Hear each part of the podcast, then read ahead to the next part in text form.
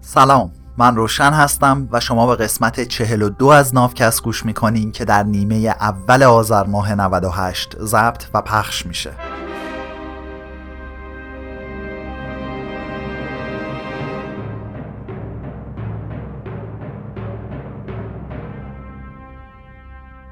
چیزی که در حال شنیدنش هستید ترجمه مستقل من از کتاب سیپینز نوشته یووال هراریه امید نافکست اینه که هر گونه تبعیض از دید و ذهنمون دور بشه و جاش رو به عدالت بده. این قسمت فاسق پیر و پولدار علم یا همون شوگرددی دانش. ما الان داریم توی دوران فنی و تکنیکی زندگی می‌کنیم. خیلی ها مجاب شدن که علم و تکنولوژی حلال همه مشکلات ما هستن. ما باید بذاریم دانشمندا و اهل فن به کارشون برسن و بهشت رو همینجا روی زمین برامون بسازن. ولی علم هم پروژه‌ای نیست که توی یه بود عرفانی و اخلاقی بالاتر از بقیه فعالیت های انسانی شکل بگیره. علم هم مثل همه بخشای دیگه از فرهنگ ما تحت تاثیر اقتصاد، سیاست و تمایلات مذهبی شکل می‌گیره. عشقبازی و رابطه با علم خیلی گرون تموم میشه. زیست شناسی که دنبال سردر آوردن از سیستم ایمنی بدن انسانه آزمایشگاه و لوله آزمایش می‌خواد. مواد شیمیایی و میکروسکوپ الکترونی لازم داره. و دیگه نگم برات از دستیار و برقکار و لولهکش و نظافتچی آزمایشگاه که اونا هم باید باشن و بدون اونا کار علم پیش نمیره. اقتصاددانی که دنبال شبیه سازی بازارهای اعتباریه باید کامپیوترش رو بخره بانک های اطلاعاتی عظیم و نرم افزارهای پیچیده پردازش اطلاعات بسازه و را بندازه. باستانشناسی که می‌خواد از رفتار دورگردای باستانی سر در بیاره مجبوره که رهسپار مکانهای دوردست بشه دست به کاوش تو ویرانه های باستانی بزنه و فسیل استخونها و یافته های دستساز رو تاریخ گذاری کنه. همه اینایی که گفتیم خرج دارن خب. به لطف دولت ها، بنگاه های تجاری، بنیادها و اهدا کننده های خصوصی که میلیاردها دلار خرج تحقیقات علمی کردن دانش امروزی تو این 500 سال گذشته تونسته به موفقیت های شگفتانگیزی برسه. کاری که این میلیاردها دلار برای ترسیم نقشه کل گیتی نقشه سیاره ما و مدون کردن فهرست تمام موجودات زنده انجام دادن خیلی بیشتر از کار گالیله، کریستوف کلمب و چارلز داروین ارزش داره. چون اگه می‌زد و این نوابقی که اسمشون برده شد هیچ وقت به دنیا نمی اومدن احتمالا بینش و تفکرشون به ذهن کسان دیگه می رسید. اما اگه بودجهی در کار نبود هیچ نبوغ فکری نمی‌تونست جای منابع مالی رو بگیره. مثلا اگه می‌زد و داروین هیچ وقت به دنیا نمی اومد امروز ما نظریه تکامل از طریق انتخاب طبیعی رو به آلفرد راسل والاس نسبت می‌دادیم که مستقل از داروین و همش چند سال بعدتر به این ایده رسیده بود.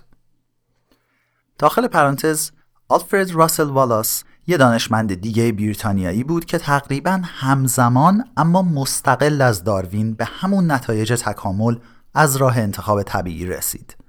و حتی سال 1858 مقالش رو امان با یه سری نوشته های داروین منتشر کرد و بعد داروین کتاب معروف خواستگاه گونه ها رو منتشر کرد. آلفرد والاس کلا به موضوعات خارج از عرف علاقه داشت. مثلا اولین دانشمند زیستشناسی بود که به طور جدی امکان وجود حیات رو تو سیاره های دیگه بررسی کرد. سال 1904 کتاب جایگاه انسان در جهان هستی رو منتشر کرد. والاس از اولین دانشمندایی بود که در مورد امکان وجود حیات رو مریخ مقاله می نوشت. پرنتز بسته. اما اگه قدرت های اروپایی از تحقیقات جغرافیایی، جانورشناسی و گیاهشناسی حمایت نمی کردن نه داروین و نه والاس هیچ کدوم داده های تجربی لازم رو برای تولید نظریه تکامل به دست نمی آوردن و به احتمال خیلی زیاد حتی هیچ وقت سراغ این کار هم نمی رفتن.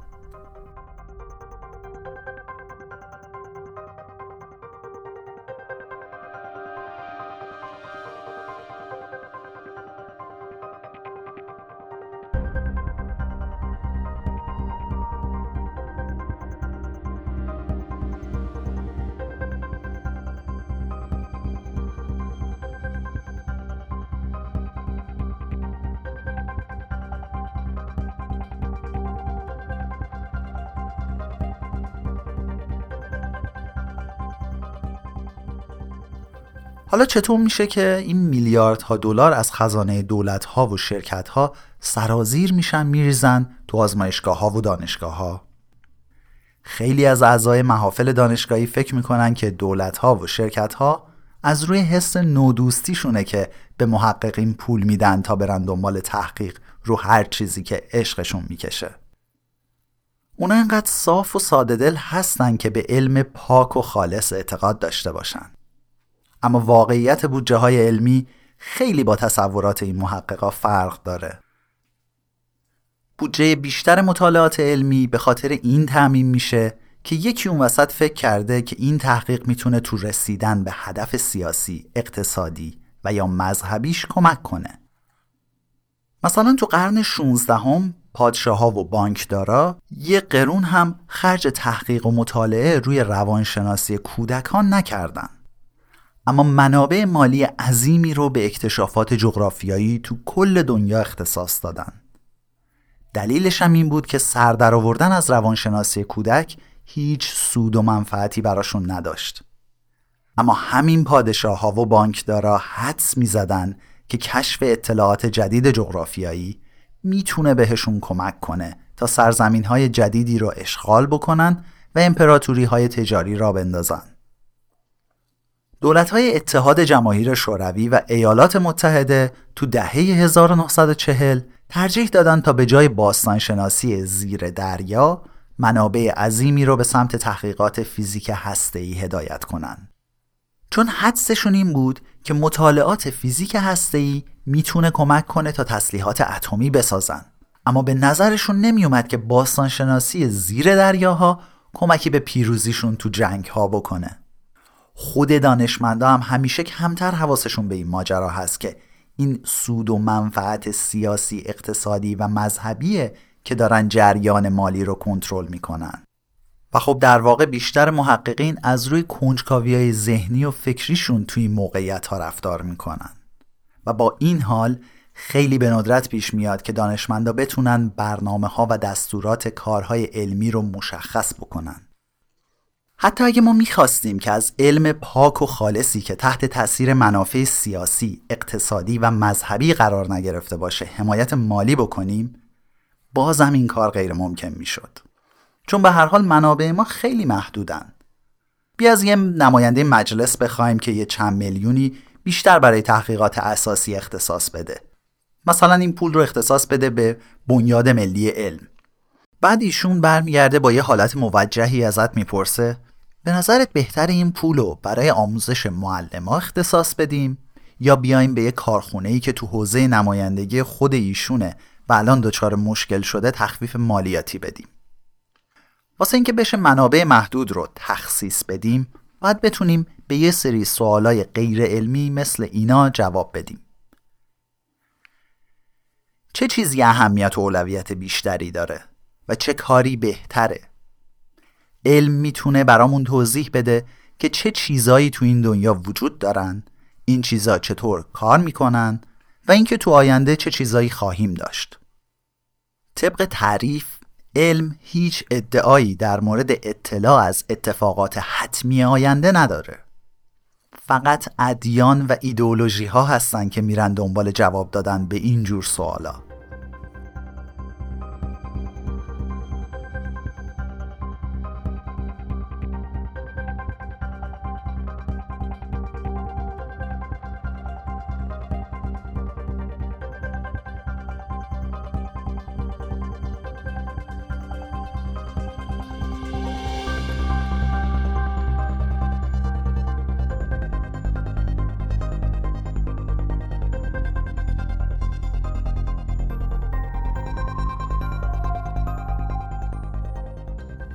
بیا خودمونو بذاریم سر یه دوراهی بغرنج و ببینیم جوابمون به این مسئله چیه.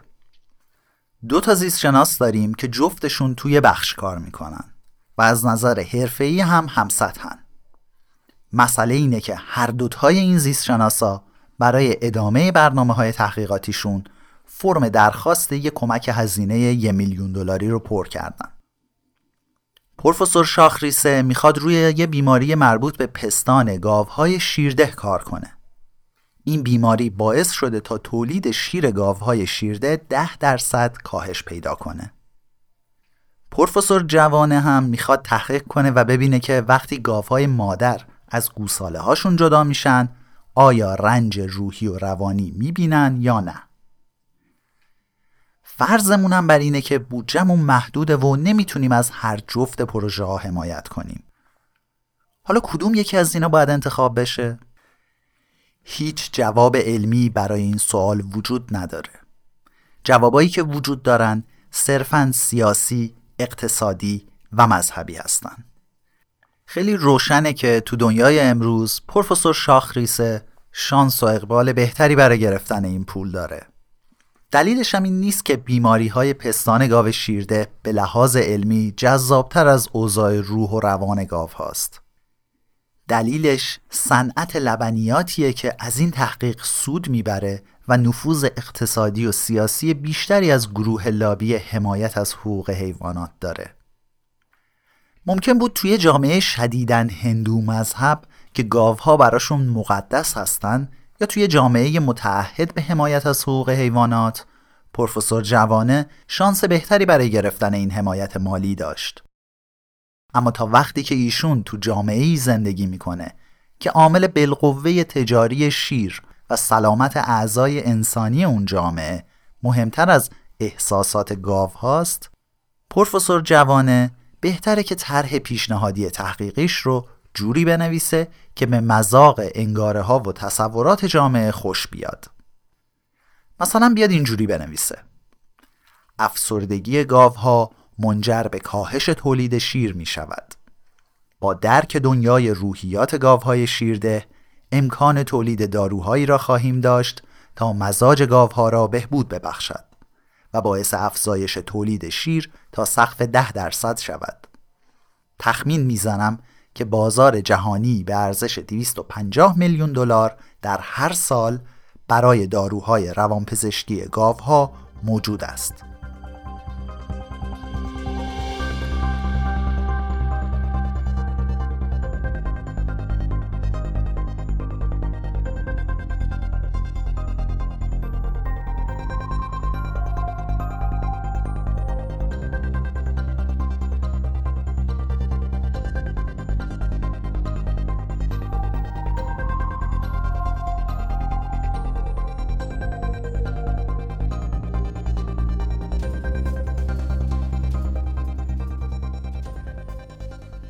تعیین اولویت های علم از عهده خودش خارجه. علم حتی قدرت تصمیم گیری در مورد اینکه با یافته هاش چی کار باید بکنه رو هم نداره. مثلا از نقطه نظر کاملا علمی معلوم نیست که ما با این فهم و درک روزافزونی که از علم ژنتیک داریم چی کار باید بکنیم.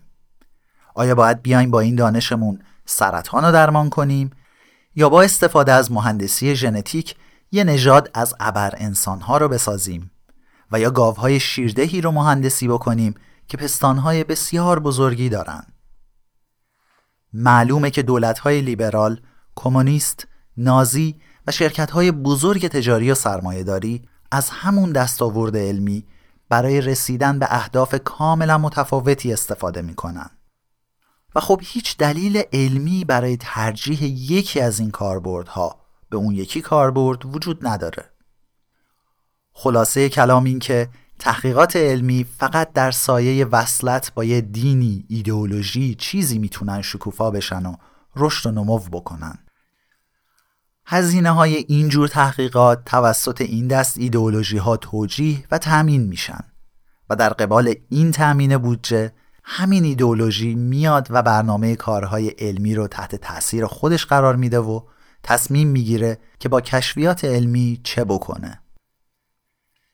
یعنی برای اینکه بفهمیم نوع بشر چطور تونست از بین اون همه مسیر و مقصد دیگه خودش رو به آلاما گردو و بعد به کره ماه برسونه بررسی و مطالعه دستاوردهای فیزیکدانها زیست شناسا و جامعه شناسا کافی نیست. ما باید قدرت های ایدئولوژیکی، سیاسی و اقتصادی رو به حساب بیاریم که به علوم فیزیک، زیست شناسی و جامعه شناسی شکل دادن و در عین حالی که به علوم دیگه کم لطفی می‌کردن به این علوم سمت و سوی مشخصی دادن پرانتز باز تو قسمت 36 یعنی کشف نادانی به ماجرای شهر آلماگوردو و انفجار آزمایشی اولین بمب اتمی اشاره شده بود و همونجا هم یه صحبتی در مورد چرخه بازخورد قدرت، منابع و تحقیق شده بود. پرانتز بسته. دو تا قدرت مشخص تو این داستان هست که ما باید حواسمون بهشون باشه. امپریالیسم یا همون حکومت امپراتوری استعماری و کاپیتالیسم یا همون سرمایه داری. این چرخه بازخوردی که بین دانش، امپراتوری و سرمایه وجود داره قطع به یقین موتور محرکه اصلی تاریخ تو این 500 سال گذشته بوده. تو قسمت های بعدی طرز کار این موتور محرک رو بررسی می‌کنیم. قرار اول ببینیم که این توربین های دوقلوی دانش و امپراتوری چطور به هم چفت شدن و بعد بفهمیم که چطور هر جفتشون بست افتادن به پمپ پول سرمایه داری. این پایان قسمت 42 از نافکست بود. از وقتی که برای گوش دادن به نافکست گذاشتی بی نهایت ممنونم. متشکرم که دوستاتون رو هم به شنیدن نافکست تشویق می‌کنید. این برای نافکست خیلی ارزشمنده. راستی لطفت رو از اون یکی پادکست ما یعنی واوکست هم دریغ نکن که من اونجا از داستان بعضی کلمات میگم که هر روز باهاشون سر و کار داری. می‌تونیم واوکست رو از همون جایی که به نافکست گوش میدیم بشنوین. نافکست رو من روشن به همراه کریشنا به گوش شما میرسونیم و تا به زودی